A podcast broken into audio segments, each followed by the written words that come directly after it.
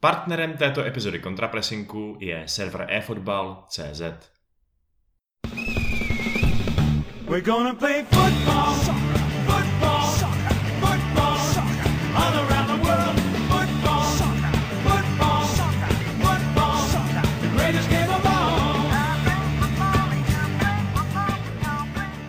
pánové, vážení posluchači a vážené posluchačky našeho podcastu Contrapressing, vítáme vás u další epizody. Dneska bez Pikyho, na kterého jste si jistě zvykli, ale dnes se bez něj musíte obejít, tentokrát jenom se mnou, s Vaškem Pecháčkem, ahoj, ale taky s dvěma vzácnými hosty. Máme tady dneska u mikrofonů vzdálených jednak Davida Černého, kterého znáte jakožto experta na Arsenal, který tady s nám, nám zavítal do studia i co by expert na Evropskou ligu. Ahoj Davide. Čau. A máme tady Krištofa Vrtka, který je tady, kterého taky znáte a kterého znáte pro jako experta na Tottenham. Um, za běžných okolností bychom se s klukama rovnou vrhli do obrovského příběhu toho, že Mourinho byl vyhozen ze své pozice trenéra Spurs, ale je to trošku bizarní, dnešní den je zvláštní, nebo možná spíš včerejší den. Prostě to není největší novinka tohoto víkendu.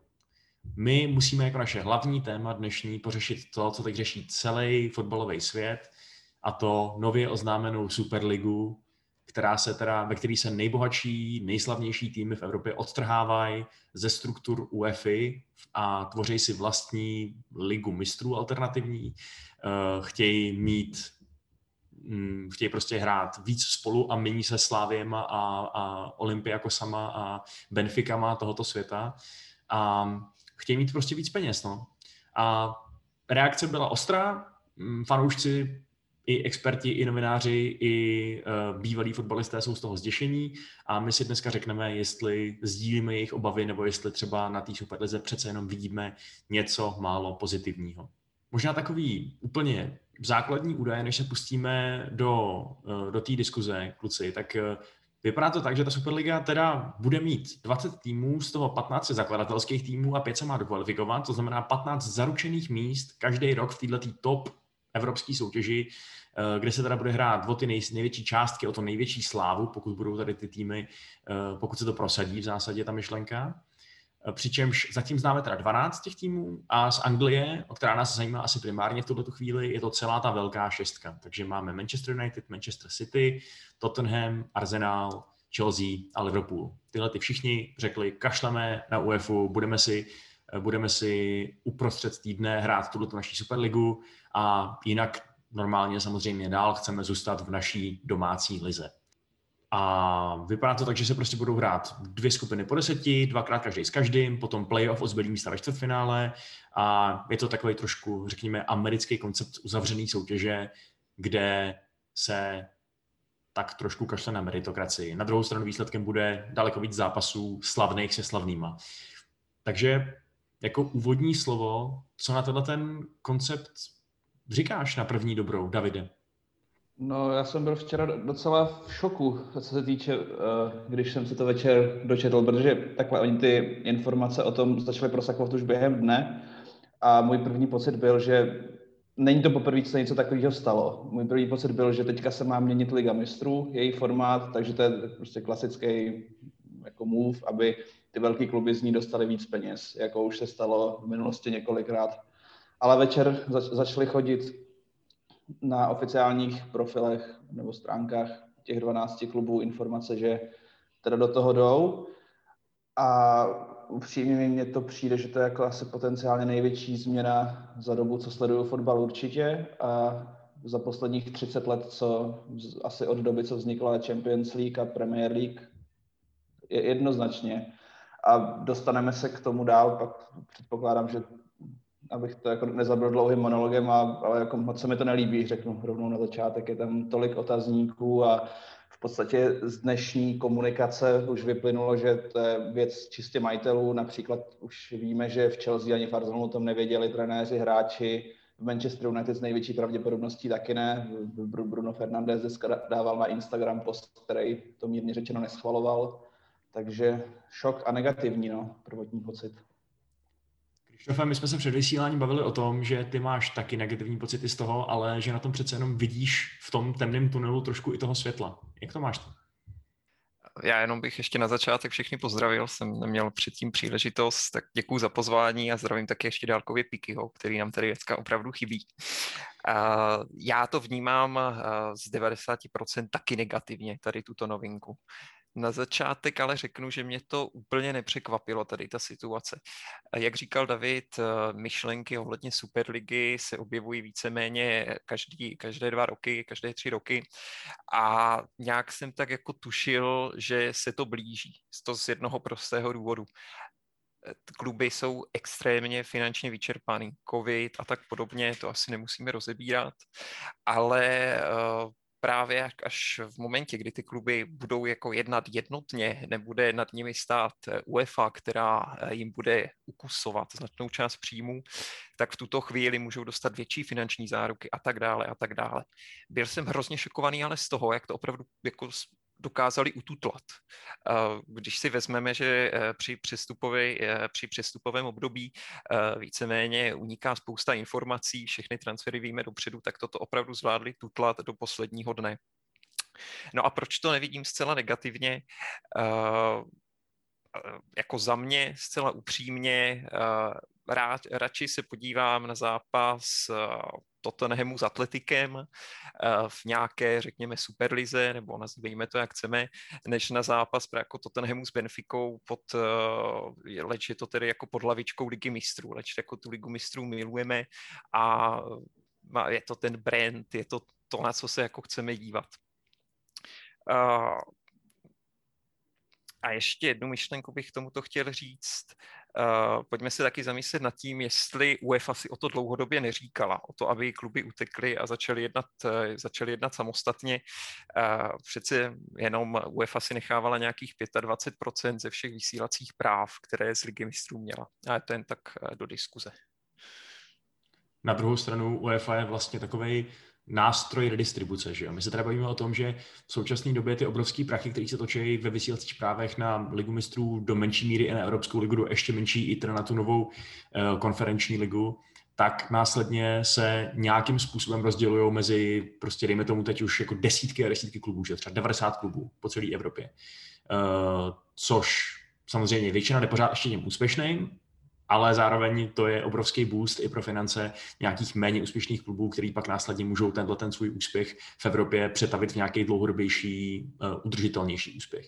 A to je přesně něco, co ta Superliga by asi zařízla, ne? Protože oni se ohánějí tím, že když budou bohatí oni, tyhle ty velké kluby, tak zároveň to pomůže celému fotbalu, jenže podle mě jsou to teda spíš keci, protože ještě jsem neviděl, že by to ve fotbale někdy nějak takhle fungovalo. Souhlasím. pro, ty, eh, pro ty menší kluby je to určitě velmi špatná zpráva. Eh, na druhou stranu eh, te, jako ta úloha zprostředkovatele obecně jako v eh, ekonomicky vyspělém světě uh, jako víceméně, víceméně mizí pryč. Jo. Stejně tak, jak už za pár let věřím, nebudeme potřebovat realitní makléře, protože zkrátka byť si dokážeme prodat sami, tak ty kluby vidí, že nepotřebují UEFu na to, aby si domluvili uh, zprostředkovaně vysílací práva a UEFA si z toho vzala 25%. Nesou, jako nesouhlasím s tou chamtivostí těch klubů, protože to říkáš dobrý point, uh, ty, ty menší týmy to odskáčou. Ale na druhou stranu právě za té covidové situace, jo, za to, když máme prázdné stadiony, ty příjmy vypadávají, uh, tak je to pro ty kluby jedno z mála řešení, jak teda získat ty peníze. Jo, že si řeknou, dobře, pojď, pojďme se zbavit UEFI, vysílací práva si dokážeme domluvit sami a ušetřeme tady 25%, co si UEFA nechává. Jo, jak jsem říkal, 25 si nechává, 75 rozděluje mezi, těch, eh, mezi ty velký kluby, menší kluby, ale pořád je tam těch 25%. Jo. Když si vezmeme, že eh, ty vysílací práva vydělají 3 miliardy eur, tak 25% je pořád úplně obrovská suma. S tím, že ještě část těch 25% je potom rozdělená do různých jako projektů, který pomáhají třeba nějakému grassroots fotbalu, že jo, fotbalu, že jo. Eh, takže to asi není úplně o tom, že by ty exekutivci UEFI nějak bohatli a tyli z toho a kupovali si eh, zlatý paláce někde, někde v Alpách.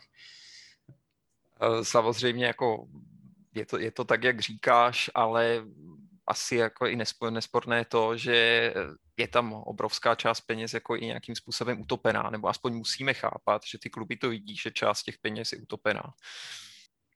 Mě zaujal ten, ten tvůj argument, že by se radši díval na Tottenham, jak hraje s Atletikem Madrid, než na Tottenham, jak hraje s kýmkoliv vlastně neznámým, s nějakým dynamem záhřeb, s kýmkoliv, s kým se může potkat v Evropské lize, v lize mistrů a tak dále.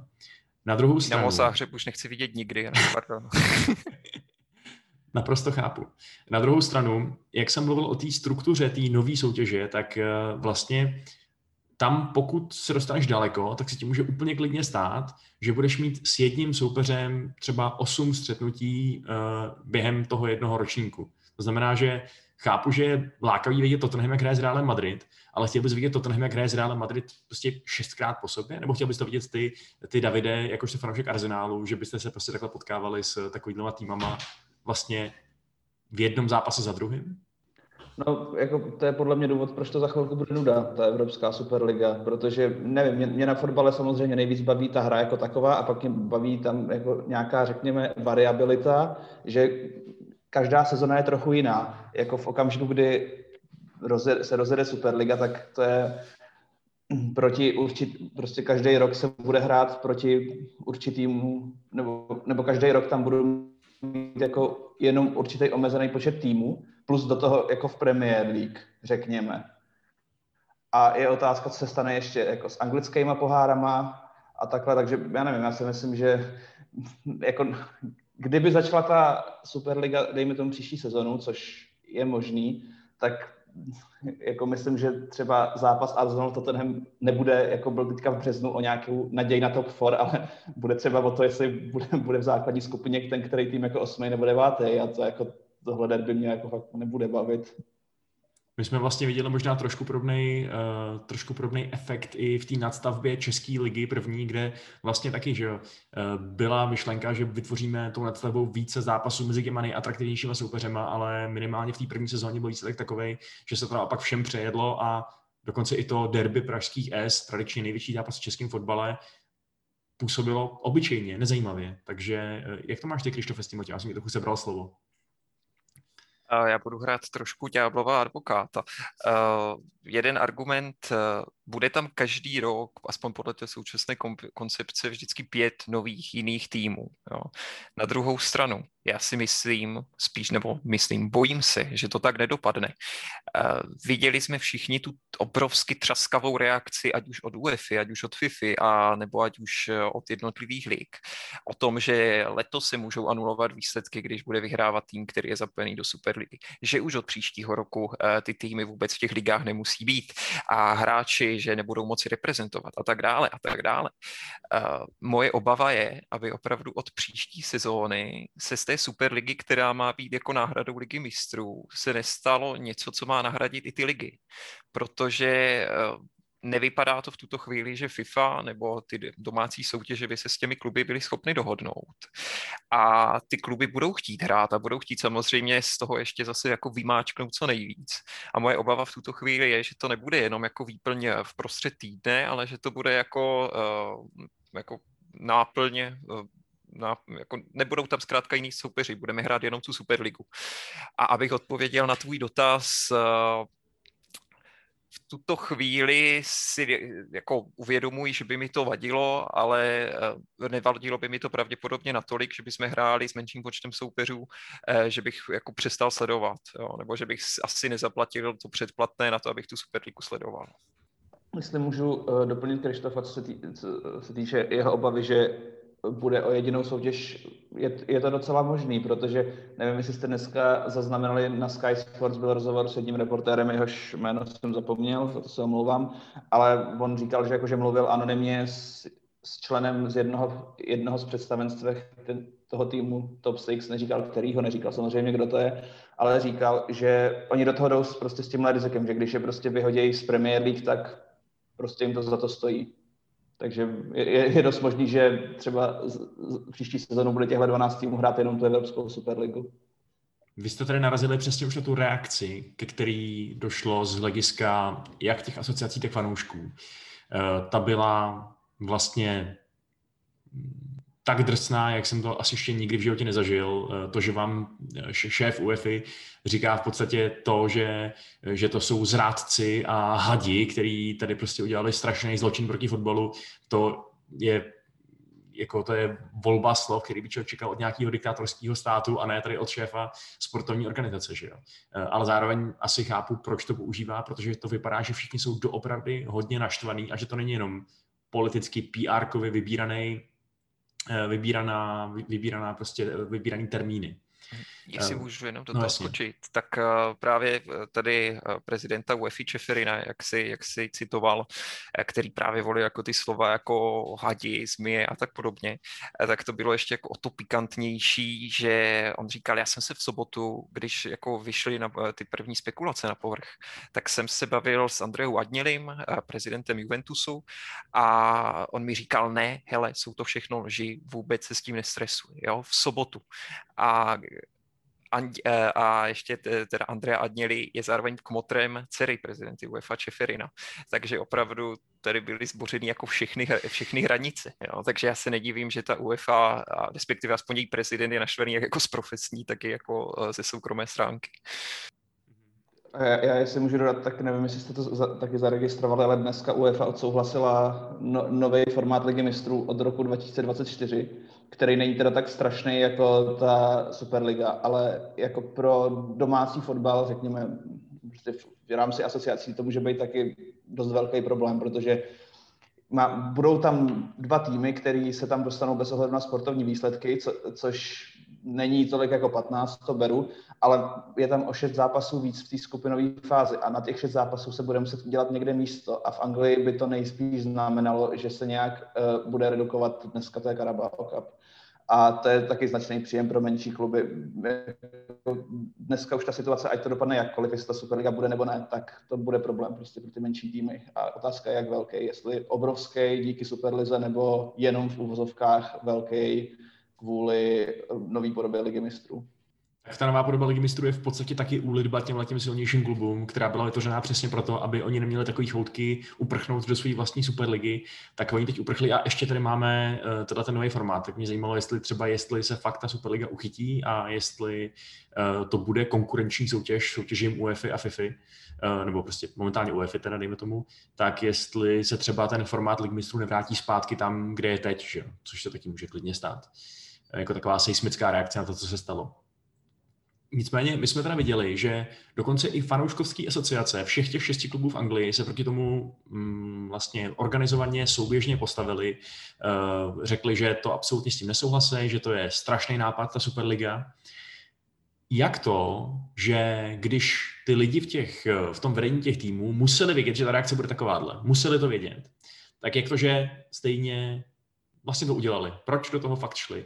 Myslíte, že pro ně má takovou cenu to, že opravdu spousta fanoušků, nebo fanoušků v úvozovkách, v úvozovkách, eh, v Ázii, že jo, v Americe, si to zaplatí, bude se dívat na, na tyhle zápas těch týmů, který jako jediný znají, protože o Burnley nebo, nebo prostě ani třeba o Lestru nikdy neslyšeli.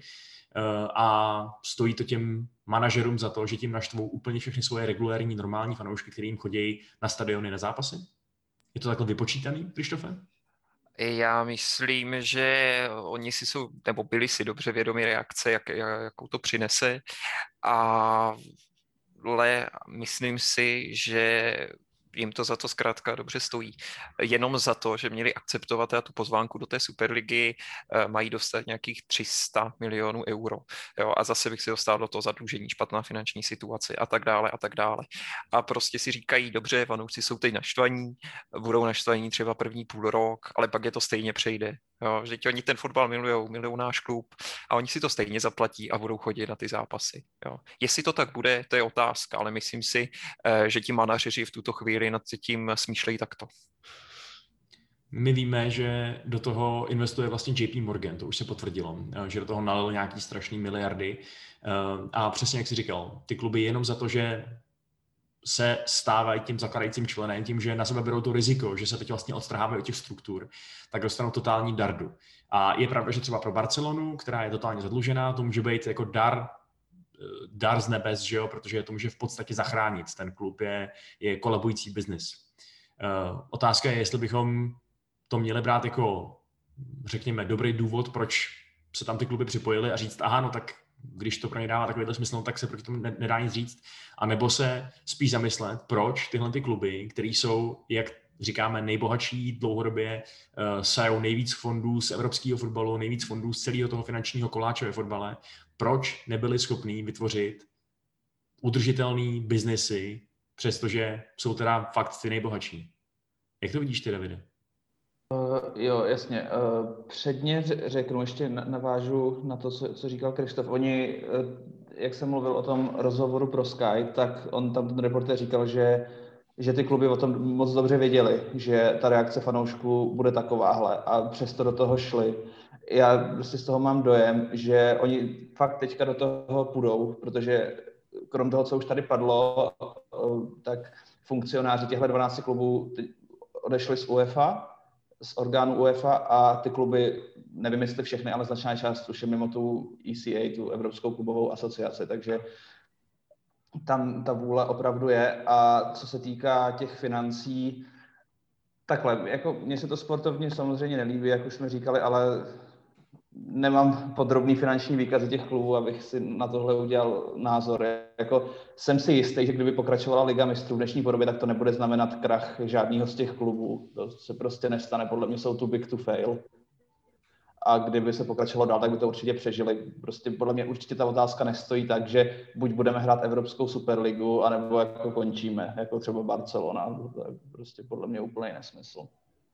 No, uh, oni jako myslím si, že jim jako nehrozí reálně bankrot, jo, ale uh, ti vlastníci, ti manažeři vidí, uh, že sice třeba bude pokračovat Liga mistrů, jo, ale třeba jako konkrétně v Tottenhamu my Ligu mistrů neukopem, určitě, a nebudeme mít příjmy z té Ligy mistrů.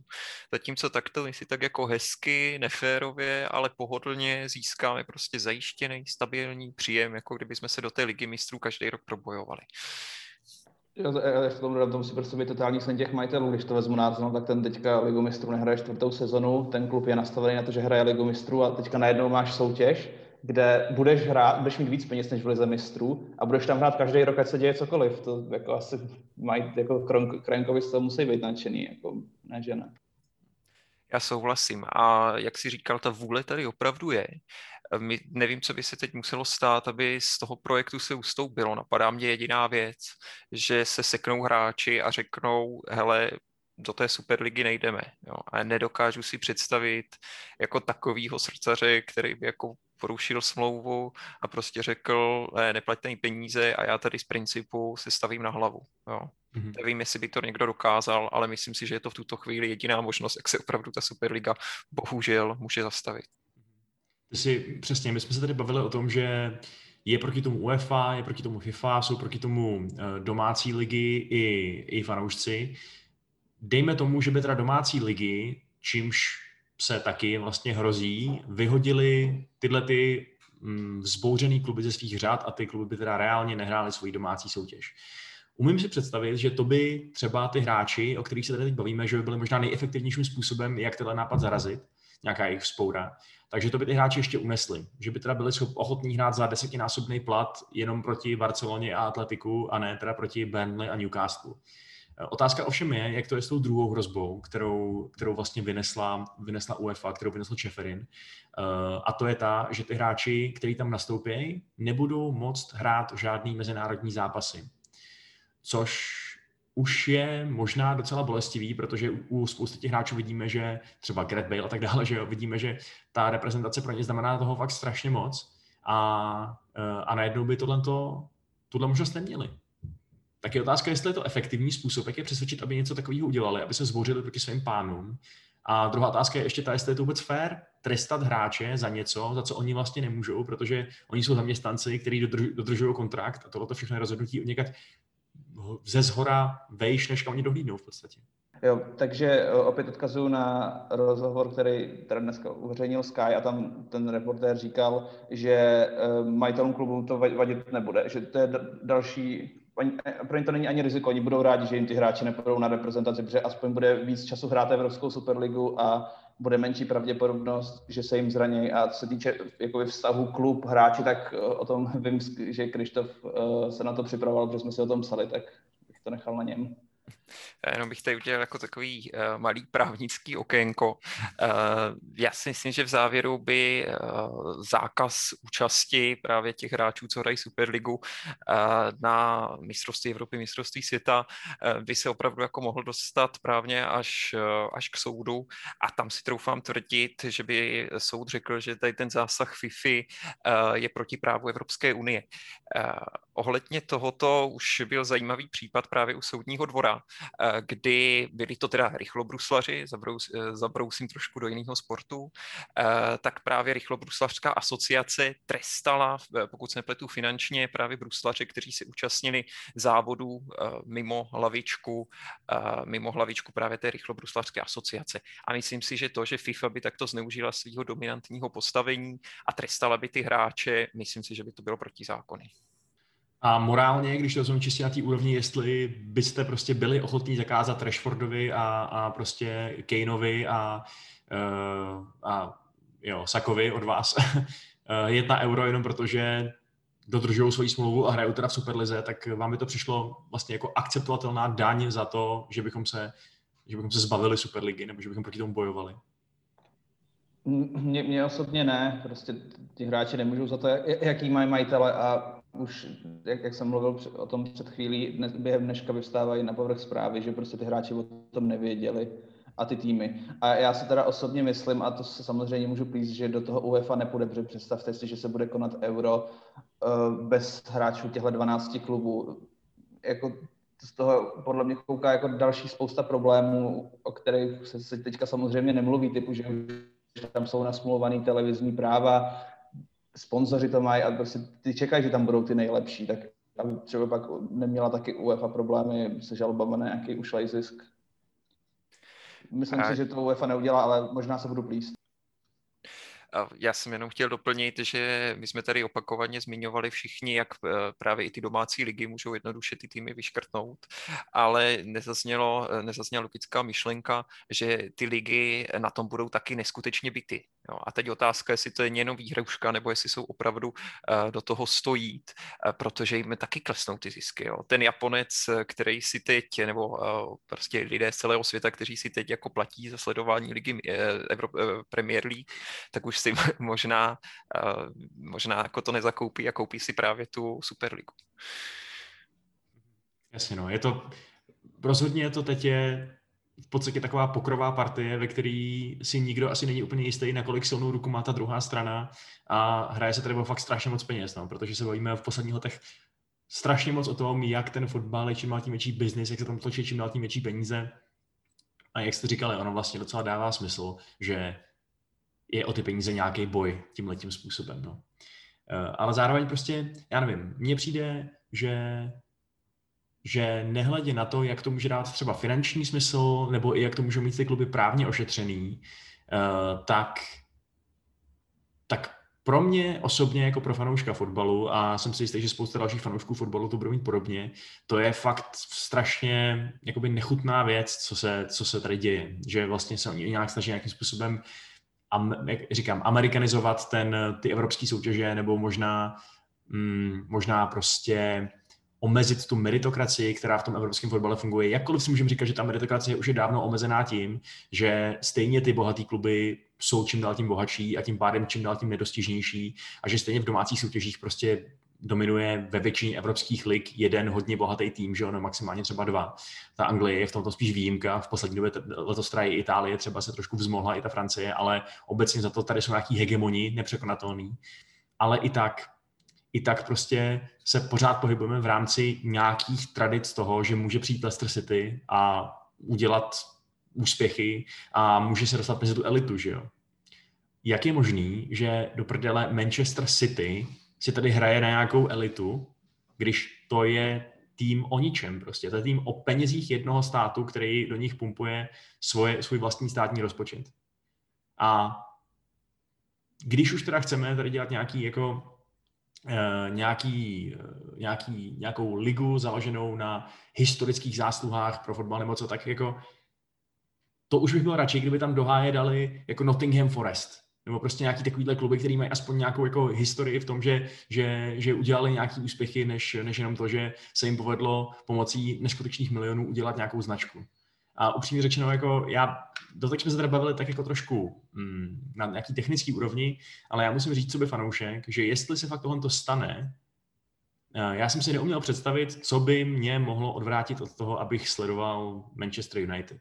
Eh, vždycky člověk říká takové ty věci jako Eh, jo, oni prohráli zase s někým, kdo je poslední v tabulce, to jsou idioti, prostě porazil nás Sheffield a už se na ně nikdy nebudu dívat, ale tak, tak to nemyslíš, jo. Kdyby se tohoto stalo, tak fakt vážně zvažuju, že se na to vykašlu, že prostě to mi za to nestojí podporovat klub, který se pro mě v tuto chvíli stává zosobněním nějaký, nějakýho, nějaký glazerovský ultrakapitalistický chamtivosti, která nemá nic společného se sportovním zápolením.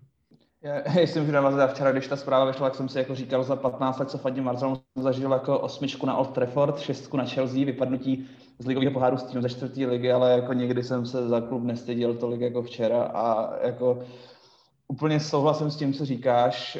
Jako takhle, fotbal je prostě moje absolutní top vášeň a jako představa, že až se rozjede nová sezona, že na to nebudu koukat, mi přijde prostě, nevím, jestli to budu schopný, ale jako taky o tom uvažuju a prostě jo, jako samozřejmě, Stana Kronka ho nezajímá, jestli jako budu posílat nějaký tady v Česku dvě stovky měsíčně, abych mohl koukat na Evropskou Superligu, ale je to prostě jako jediný gesto, co jako fanoušek jako já můžu udělat, pak samozřejmě až se začne hrát před divákama, tak fanoušci podle mě nabídou větší sílu, až budou moct jít na stadiony. Podle mě ještě s výjimkou, jak mluvil Krištof o nějakým bojkotu hráčů, by mohlo pomoct prostě, kdyby fanoušci na tu Superligu nechodili. Jako prostě koho by bavilo koukat na fotbal před prázdnýma tribunama, když se tamhle vedle hraje Liga mistrů s plnýma. Ale no, to je všechno. Eh, já bych řekl svůj názor. Kdyby měla Evropská superliga teda nahradit ligu mistrů, bude mě to mrzet, ale budu se dívat. Nebudu tvrdit, že nebudu. Pokud by to ale mělo dojít tak daleko, že bychom se měli zdát jako domácí ligy a bojovat opravdu za každý euro a jít proti jako všem principům, mít proti historii klubu a i nějakým morálním hodnotám, tak to by samozřejmě potom už bylo dost i na mě a taky bych jako velmi zvažoval, jestli, jestli vůbec se podívat i na nějaký jako nelegální stream. Ne, že bych to doteď dělal, jo, chraň Bůh. Ale toto by byla jako potom poslední kapka i pro mě takovou, řekněme, hmm, takovým řešením pro fanoušky, který momentálně trpí nějakou deziluzí, může být hmm, německá liga, která pro mě trošku překvapivě se tomu, ne zas tak překvapivě, ale trošku překvapivě se tomu prozatím vyhýbá. Borussia i Bayern řekli, že se na tu pozvánku vykašlali, že prostě s tím nebudou mít nic společného, eh, což jsou pochopitelně jediný týmy, který tam někoho zajímali v té superlize. A to je o to úctyhodnější, že Borussia teď vypadá, že do té ligy mistrů dokonce ani nepůjde, že jo, v tomto ročníku, nebo teda v příštím ročníku. A Německo je samozřejmě specifický v tom, že tam je nutný, aby ty kluby byly vlastněný uh, nějakým majoritním způsobem fanouškama, ačkoliv tam jsou výjimky. Uh, připadá vám, že je to nějakým způsobem triumf té německé fotbalové kultury, nebo je to třeba jenom, uh, řekněme, zpátečnický tradicionalismus, který nakonec může stát tu, ne, nechci říct dominantní, ale velmi prominentní pozici, jakou si v tom fotbale vypěstovali. Jo, no, to rozhodování je fakt těžký, protože ty peníze v té evropské superlize jsou fakt jako neskutečný, protože ten startovací bonus, pokud ty čísla si pamatuju správně, jsou trojnásobek vítězství v lize mistrů. A já budu tady Bayernu, Dortmundu i Lipsku držet palce, ať se od toho drží dál co nejdál. A protože to, že v té evropské superlize nebudou, určitě pomůže nějak řekněme, distribuovat tu pozornost i jinam, ale nedivil bych se, kdyby do toho časem taky naskočili, protože jako prvních pár sezon asi by byly v pohodě, ale představa, že by, by jako se staly jiný kluby dlouhodobě bohatší a prostě by se mohlo stát, že jako Tottenham nic ve zlým platí tady pro Arsenal přijde a řekne si tak tady jako Levandovsky za pár, prostě Bayern ho bude muset prodat, jako dneska musí prodávat, dejme tomu, nevím, Leicester, tak nedivil bych se, kdyby do toho počas, počas šli. Souhlasím s Davidem, já víceméně nemám co dodat. Bohužel jako peníze hýbou dnešním světem, můžeme bojovat za principy, ale můžeme bojovat za principy do té doby, dokud na to máme prostředky. Jo, takže taky budu držet Bayernu palce, budu držet Dortmundu palce. Co já jsem četl, tak eh, Lipsko snad ještě váhá z odpovědí, tam to není úplně stoprocentní, ale uvidíme, jak to všechno dopadne. No. Je trochu zajímavý, že dalším klubem, který se nepřipojuje k tomuhle tomu schématu, je Paris Saint-Germain. Může to být třeba uh, od nich chytrá, uh, chytrá rovnice, že si říkají, hele, oni vyhodí všechny zbylý týmy, co ještě jsou v lize mistrů a my ten pohár konečně dostaneme? Nebo proč se zrovna tyhle, ty, uh, tyhle ten klub, který si na penězích, na penězích docela zakládá, tak proč se tomu vyhýbá, David? Jako co já jsem si k tomuhle načítal, tak tam to můžou být jako velmi prozaické důvody a to, že majitel PSG je vděčný FIFA za to, že tam budou mít mistrovství světa a proto do toho nešli. To je taky hezká konspirační teorie, ale vlastně by dávala docela smysl, no, protože jak jsme viděli i u toho, uh, i u toho Čeferina, tak oni ty osobní vztahy asi docela hýbou tím fotbalovým světem, že jo? Jako ne, není to jenom vždycky o naprosto jasný logický úvaze, co je pro tebe nejvýhodnější, ale když někomu dlužíš nějakou službičku, tak... Mně, mně se k tomu jako nejvíc líbil příměr, jsem četl, že jako FIFA a UEFA, který poučují teďka kluby o duchu hry a fanoušcích, že to je jako na úrovni, jako by OJ Simpson dával manželskou poradu, což je podle mě docela výstěžný.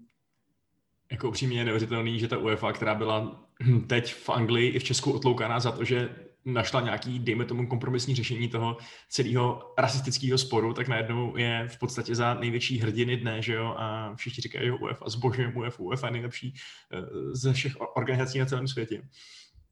Eh, a to je poučení, že hmm, asi, že, že svět je nestálej nebo něco takového. Momentálně nemůžeme najít nic, nic víc jako eh, hlubšího, sorry kluci. Takže neexistuje nic jako good guys prostě. Hmm, hmm. Vždycky jsou jenom špatní a méně špatní. Je to tak, no. Hele a Krištofe, mm, jak, to, jak to ty, co by, mm, řekněme, člověk znalý práva, jak to vidíš třeba s tím, že se proti tomu projektu staví dokonce i mm, osobnosti, jako je Boris Johnson a prostě vládní úřady, eh, který mají, který mají prostě takovouhle exekutivní moc i v tom běžném světě, nejenom v tom fotbalovém. Já si myslím, že dokud na to nebude reagovat Vratislav Minář, tak se jako rozhodně nic nestane. Jo. Ale, ale já si myslím, že vlády s tím můžou nesouhlasit. Eh, nedokážu si představit, že by to došlo tak, že na ty kluby budou uvalovat nějaké jako daňové sankce a tak podobně.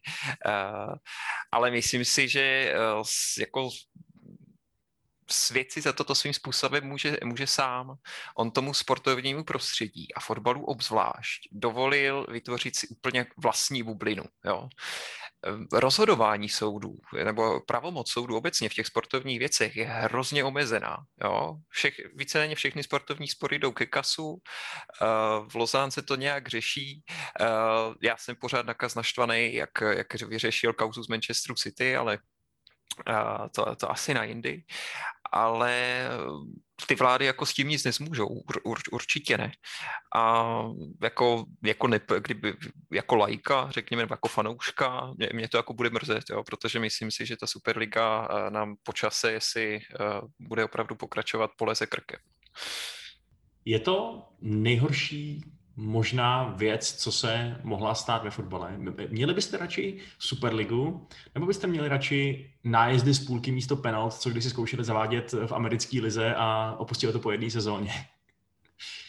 Určitě nájezdy, tak protože, protože s těma jakoby, asi by to byla sranda a tak jako to si dělám, to jako střílem vedle, ale jako byly by součástí fotbalu, tak jako nevím, kolikrát se kopou v Champions League jako penalty, tak čtyřikrát, dejme tomu za sezonu, když to Superliga tady bude očividně pořád. Když tak jenom k tomuhle doplním, že kluby podepsali nějaký memorandum, který je snad jako na 23 let, takže fakt nepředpokládám, že by chtěli ustupovat, ale o tom už byla řeč.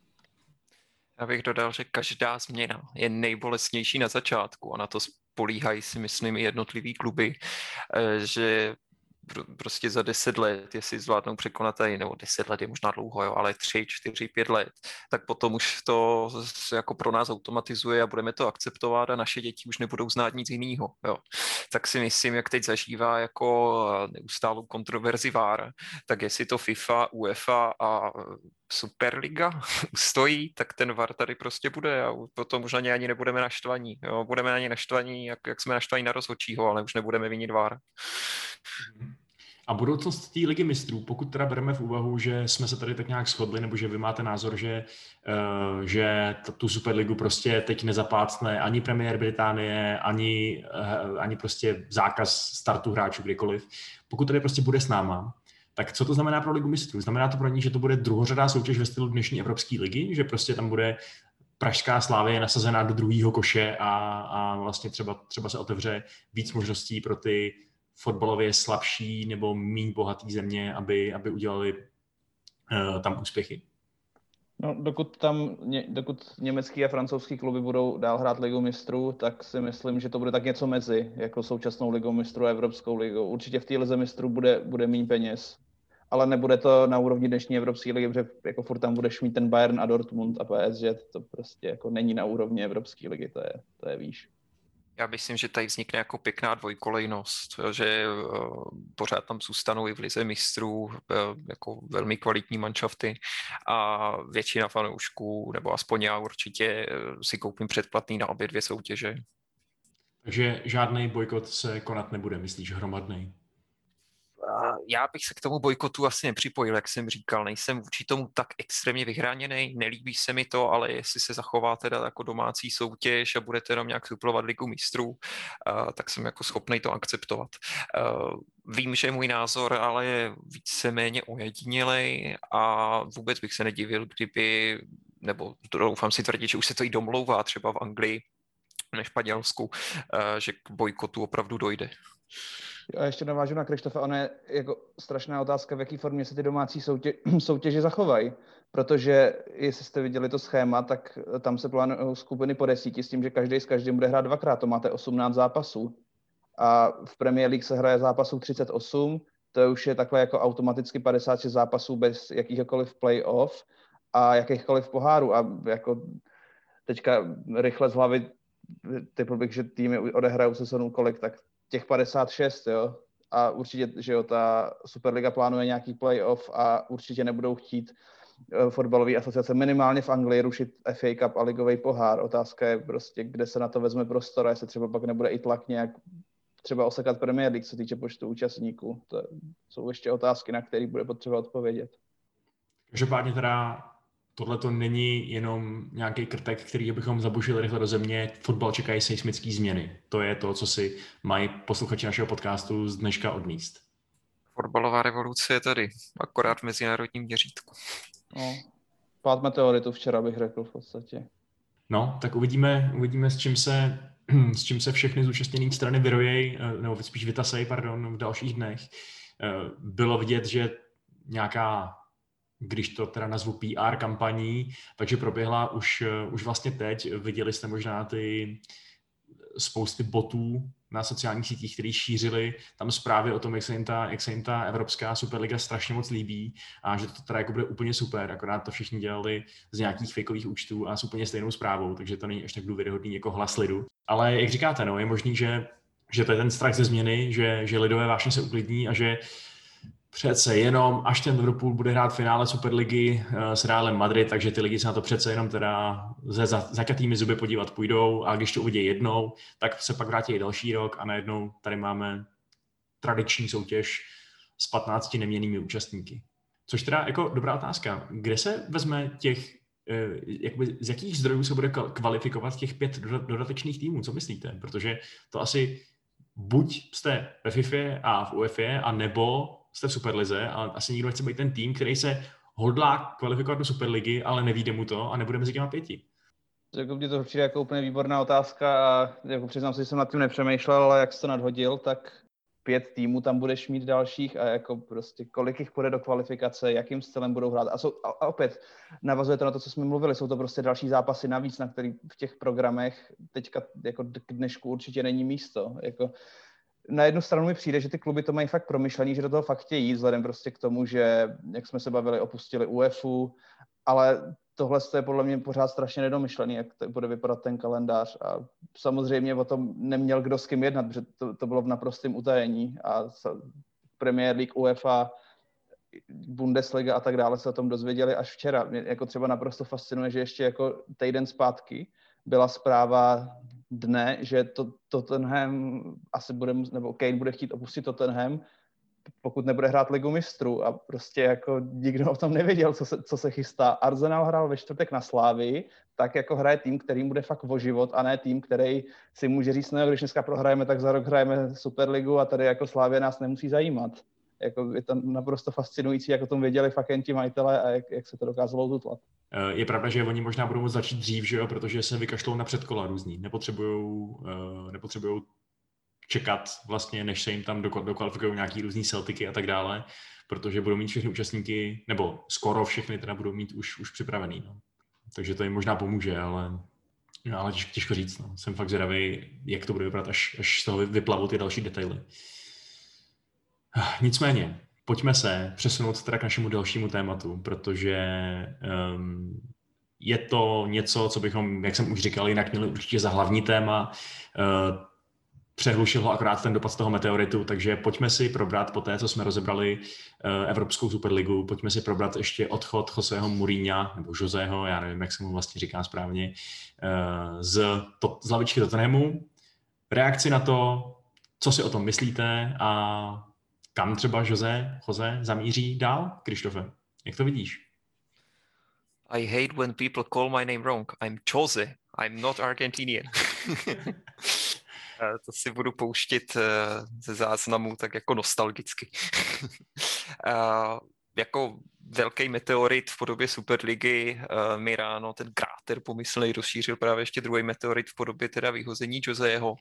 Musím říct, že jsem to vůbec nečekal. Jo. Zhodneme se na tom všichni, že uh, forma jako není úplně optimální, že se třeba i očekávalo, že uh, Jose uh, po sezóně odejde, ale že bude odvolaný týden před uh, finálem poháru, jako naše největší šance na zisk poháru za poslední roky, to si myslím, že čekal málo kdo. Jo.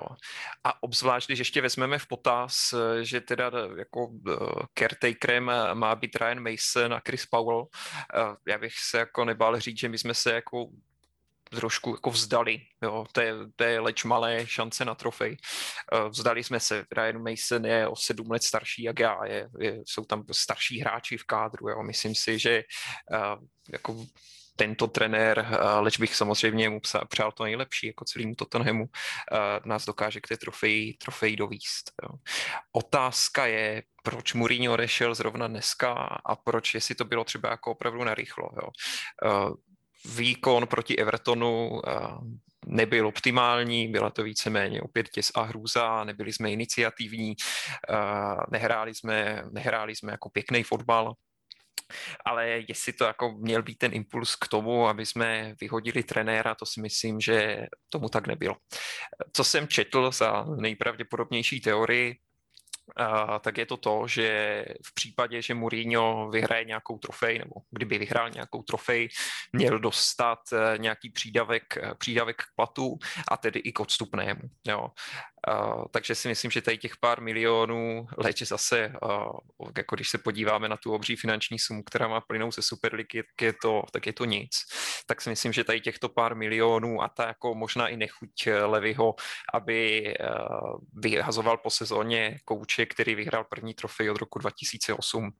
Takže toto byl teda ten, ten hlavní důvod. No nějak eh, teda k tomu Mourinhovi, tak mně přijde, že tentokrát to, co mu většinou trvalo tři sezony, zvládl jako za tři půl roky, protože jsme měli první půl rok, kdy přišel do jako tým, který na tom byl špatně, když tam přicházel, byli 14, dokázal nějak stabilizovat, dostat se s nima do evropských pohárů, potom měl absolutně fantastický druhý půl rok, kdy ještě v prosinci vedl ligu a potom jako ten klasickou potopu jako nepřijde mi, jako tyhle ty fáze už se opakují v jeho třetím angažmá za sebou, nepřijde mi to už úplně, úplně náhoda.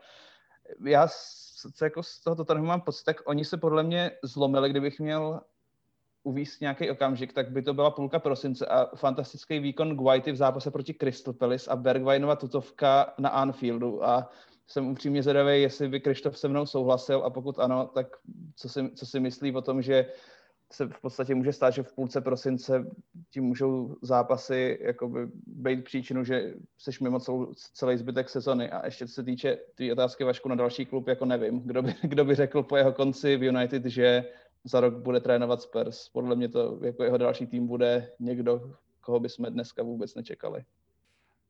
Já souhlasím, souhlasím s Davidem. Jo. Ta naše sezóna, eh, bylo to takový jako nahoru dolů. A tady toto, ty dva momenty, který říkal, eh, jsou podle mě klíčový. Já osobně bych teda eh, výkon proti Kristopelis dobře, ale osobně bych to nahradil taky druhým zápasem proti Liverpoolu.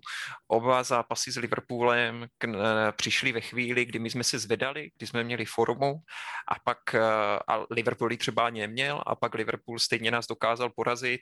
Eh, Bergwijnovi tyčky mě dodnes, dodnes budí ze spaní. Jo. A jestli uh, Mourinho něco nezvládl v této sezóně, uh, můžeme se bavit o taktice a tak dále, ale hlavní vinu bych dával to, že nedokázal psychicky stabilizovat to mužstvo jo, po, po, těch, po těch těžkých prohrách. Uh, ta psychická únava se jako od, zápas, od zápasu prohlubovala. Jo? A ten, ten, ten jako trenérský štáb s tím nedokázal nic udělat. Jo, vycházelo to z toho, že jsme dostávali opravdu hloupý góly v závěru, ztracených 19 bodů po tom, co jsme v zápasech vyhrávali. To si myslím, že je to, co se Mourinhovi jako nepovedlo nejvíc. Zároveň to ale vypadá, že Mourinho úplně nestratil kabinu, že jo? Protože na, na povrch vyplavaly hned fotky hráčů, který uh, Kane nebo Son, který hned jako uh, vlastně říkali, jak se toho pod ním hrozně naučili, jak to bylo dobrý, jak byl prostě skvělý boss a tak dále. Takže aspoň tady ta jedna část toho typického Mourinhovského paradigmatu vypadá, že zůstala nenaplněná nebo ne, ne, neokopírovaná z té doby, kdy prostě to pod ním vždycky všechno exploduje a všichni už ho chtějí z toho klubu pryč. Eh, je tohle teda další možná indikátor toho, že, že to fakt bylo spíš toho levého rozhodnutí a že by fotbalově třeba i mohlo být prudérní mu tu jednu sezónu ještě dát? Uh, souhlasím, já tak jako myslím si, že Mourinho u nás kabinu nestratil. Uh, ztratil samozřejmě pár hráčů, uh, Dele Ali, oblíbený téma, uh, touch your cap if you want Mourinho out, asi jsme všichni zaznamenali na sociálních sítích. Uh, Danny Rose se vrátil do tréninku prvního týmu už dneska, po tom, co trénoval přes rok uh, s, pod s 23. Uh, Eh, no a upřímně si přiznám, jaká byla otázka, že jsem zapomněl. Jestli by si ho ještě nechal toho Mourinho, když to že ty hráči pro něj chtěli hrát. Uh, já bych ho určitě nechal do konce sezóny. Myslím si, že kdyby se podařilo zahrát proti City, kdyby se podařilo získat trofej, tak by to opravdu byl pro nás neskutečný doping. Jo. 13 let bez trofeje, dobře pokažená sezóna, ale podařilo se nám získat eh, konečně trofej, podařilo se nám to získat ve finále proti dobrému soupeři a myslím si, že kdyby jsme potom v přestupovém okně viděli, že dokážeme posílit obranu, eh, to, co jako na čem Mourinho staví, jo, a tak si že by ta další sezóna pak nemusela třeba dopadnout tak špatně. Uh, kdyby jsme eh, trofej nevyhráli, tak bych eh, pravděpodobně jako na konci sezóny říkal taky Mourinho out a, a chtěl pro ten tým nějaký impuls.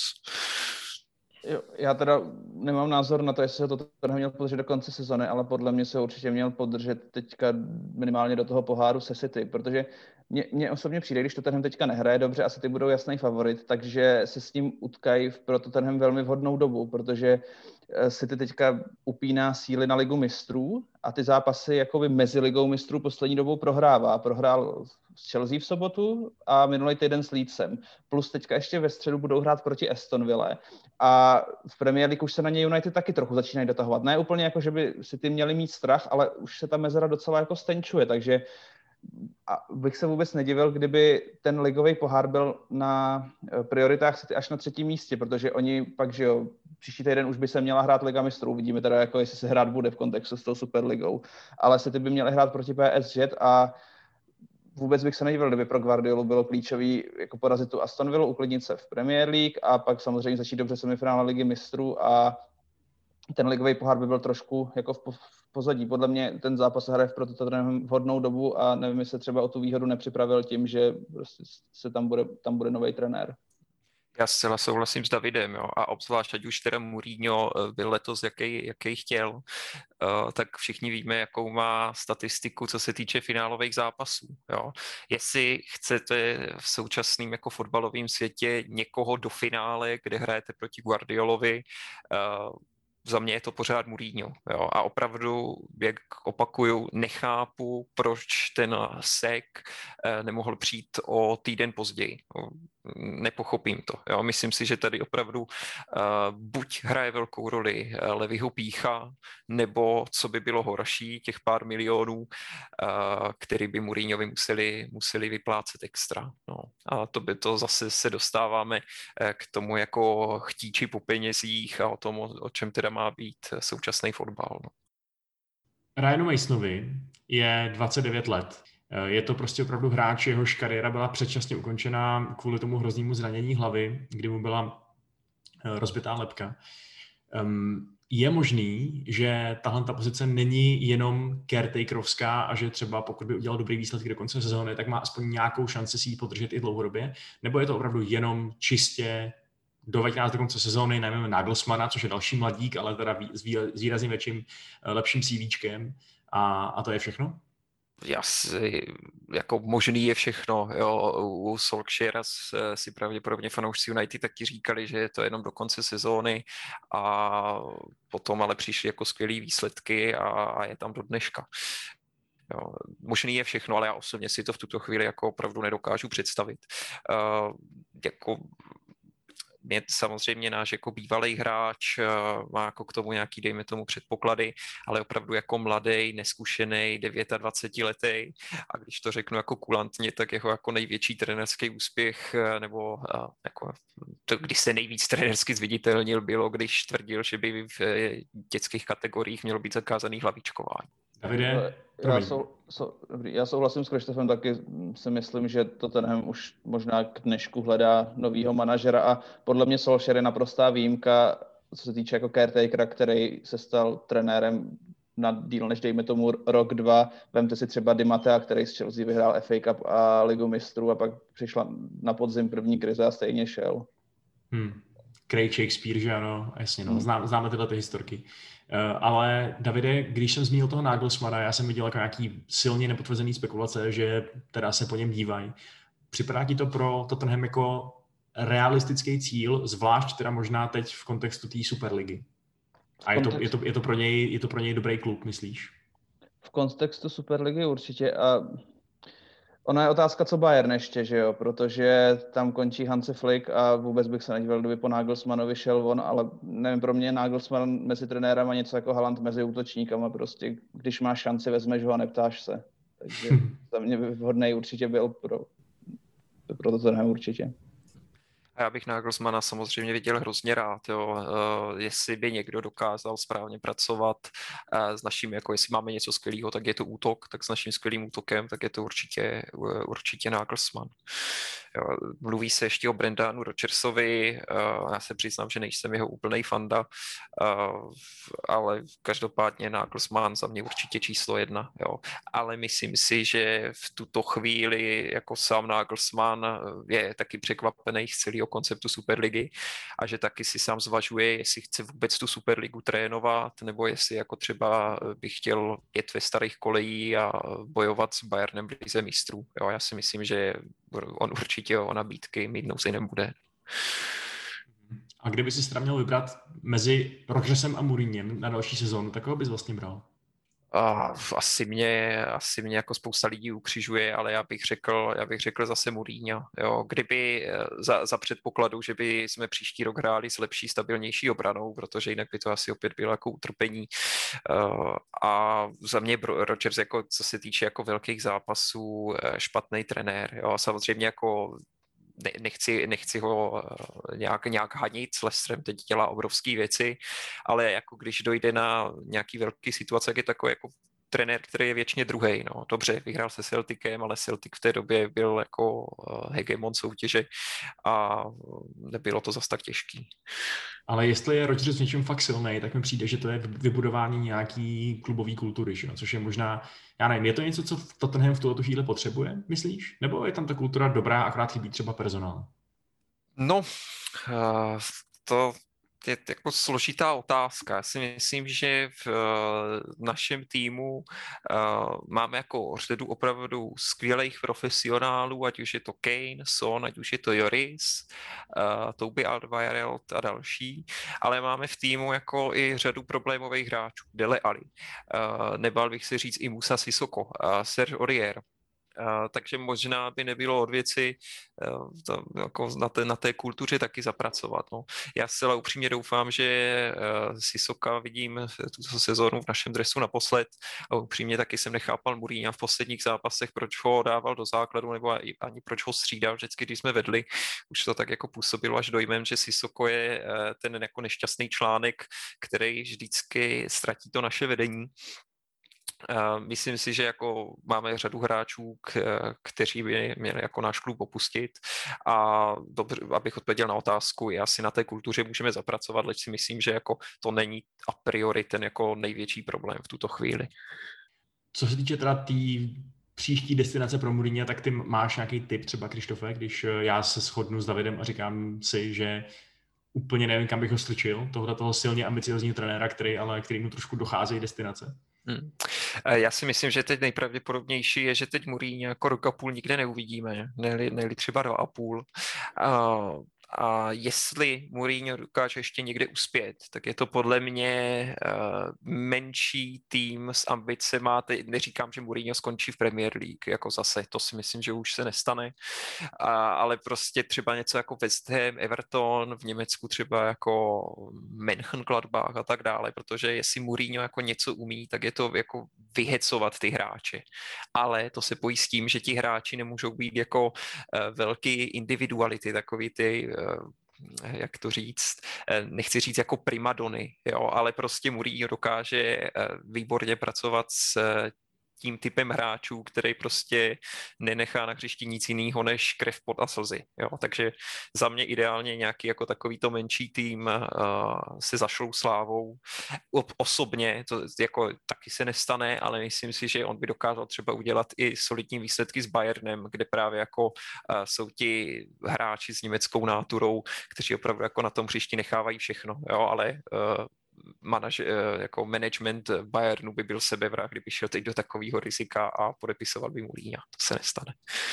Já bych možná ještě doplnil, že uh, souhlasím s tím, že si podle mě Mourinho dá pauzu a v té pauze bych ho úplně klidně viděl zpátky jako pandita. Mně se Naskáš vždycky moc líbil a měl co říct a byla by škoda, aby mlčel. Podle mě jako on k tomu fotbalu rozumí a má tomu co říct a má strašně zajímavý postřehy je fakt, že to by bylo vhodný i proto, že by to neublížilo jeho píše, eh, což si myslím, že možná angažmá v Mönchengladbachu by ublížilo, že by prostě to byl takový přiznaný posun dolů, protože jasně můžeme si říkat, že jít do Tottenhamu po Chelsea a Manchesteru United a Realu Madrid je trochu sešup, promiň Krištofe, ale na druhou stranu je to taky prostě že jo, silně ambiciozní klub, který dosáhl na finále ligy mistrů a, a jako z určitého úhlu pohledu by se to dalo brát i jako upgrade, že prostě tady vybuduješ nějaký úplně nový super úspěšný projekt, to prostě v Mönchengladbachu asi úplně nehrozí, že ale takže souhlasím s tím, že eh, takováhle nějaká pozice, který může využít svoji celebritu, ale nemusí dávat v šanc tady teda tu svoji pověst toho, že je mezi nejlepšíma trenérama na světě, takže by dávala dokonalý smysl. No. No a otázka, který jako z těch top božstev by ho v tuto chvíli bralo, jo? Nebo, nebo dejme, tomu, dejme tomu za ty dva roky. No, otázka je, jestli už eh, bohužel jako nenastal, nenastal čas, kdy už na to top mužstvo, kdy už to top mužstvo zkrátka ho chtít nebude, nebude to chtít riskovat a víme, jaká je jako Mourinhova láska k fotbalu. Jo? A myslím si, že ten, eh, když před pár měsíci prohlašoval, jak chce zůstat manažerem do 70, tak nebude chtít být 15 eh, let zavřený ve Sky Sports studiu. Mm-hmm. Leč ho taky jako velmi rád uslyší. Mm. Tak možná prostě Paris Saint-Germain, až se početními nepodaří vyhrát Superligu, aha, pardon, vlastně, oni vlastně nejsou, aha, tak až, ne, až nevyhraje francouzskou ligu třeba, eh, případně samozřejmě návrat zpátky domů, že by se třeba opět zkusil prosadit v lize mistrů sportem, což najednou zní daleko realističtěji, než by to znělo ještě jako před víkendem, že? Hmm, hmm. Nebo, třeba nějaká repre- nebo třeba nějaká reprezentace mi nepřijde hmm. úplně mimo. To prostě nebyl by v takovém zápřehu manažerským a bylo by to jako na ten krátkodobý boost, jak říká Kristof, úplně ideální. No, tak uvidíme. No. Uvidíme, co, co skrývá budoucnost Joseho, Joseho, Joseho Mourinha. Uh, uvidíme, co skrývá budoucnost celého evropského fotbalu. Jsem rád, že jsme to tady dneska spolu mohli probrat, kluci, že jsme si mohli společně trochu zalamentovat a, a říct si, že to asi není zas taková neprovyšlená blbost, jak to možná vypadalo na první pohled, když se ta zpráva oznámila a že nás teda fakt čekají ty změny. No. Uh, já vám ještě dám teda možnost cokoliv k čemukoliv dodat na závěr, Krištofe. A nebo se klidně jenom rozloučit, jak chceš. Díky, vrať se, vrať se nám. Davide? Jo, já se taky samozřejmě přimlouvám za Pikyho návrat a možná ještě k té Superlize dodám, že mně přijde ještě strašně zajímavý, kolik z těch 12 týmů, kdybyste se podívali na sportovní výsledky, tam jako vůbec nemá co dělat, jako být v nějakých 12 otcech zakladatelích, který zakladají tady jako nejlepší ligu všech dob a klidně budu střílet jako do vlastních řad, jako Arsenal je devátý a čtyři roky se nebyl schopný dostat do ligy mistrů. Tady to tenhle naposledy vyhrál titul v roce 61, jo milánský týmy naposledy nějak v roce 2010-11 udělali tituly, jako přijde mi to, že to je prostě fakt, je to 12 týmů, který mají prostě nej, teďka tu nejvě, největší peněžní sílu, nikoli sportovní. Četl jsem, četl jsem vtip, že Arsenal a, a Tottenham jsou pozvaní do Superligy jenom, aby měl kdo obsadit poslední dvě místa a zároveň to tomu týmu nevadilo. Je, je to vždycky jako, kolikrát jsem včera viděl jako ten mím, jak tam běží to, to vojenský komando a mezi nimi ten clown, že jo, což prostě bude role Arsenalu Tottenhamu v té Superlize asi, jako nevím, co jiného tam chtějí dělat. A jenom bych podotknul, že když jsem tady byl naposledy, tak eh, padla otázka, jako kdo skončí výš, Tottenham nebo Arsenal. Já jsem tvrdil Tottenham, ale zároveň jsem řekl, že to je bitva dvou chromejch jo, a že nikdo neskončí v tom čtyřce. A moje slova se teda bohužel, bohužel naplnily. No. Já ne, nevím, jako, jako ta bitva dvou chromejch úplně úžasně sedí, protože jako reagovat na ztrátu jako rivala na Evertonu tím, že doma zremizuješ s Fulhamem, i když jako říkali jsme, že ten zápas nebudeme hodnotit, já, já z něj nějak extra nadšený nejsem, prostě to byl typický zápas blbec, ale jako naprosto to souhlasí tomu, co říkal Krištof, že to prostě je souboj dvou chromejch a že to je jako s tou Evropskou superligou to už asi je úplně jedno, ale jako i kdyby ta Superliga nebyla, tak mě by to bylo jako taky skoro jedno. Je to jako pomalu kacířská myšlenka, ale radši bych vyhrál Evropskou ligu a byl za Tottenhamem, než byl před Tottenhamem a prohrál finále Evropské ligy. No tak aspoň se budete potkávat častěji v příštím ročníku nejprestižnější evropské soutěže. No, to bude, to bude skvělý. Uvidíme, jak rychle, jak rychle se vám ty vaše derby zají. Myslím, že dost.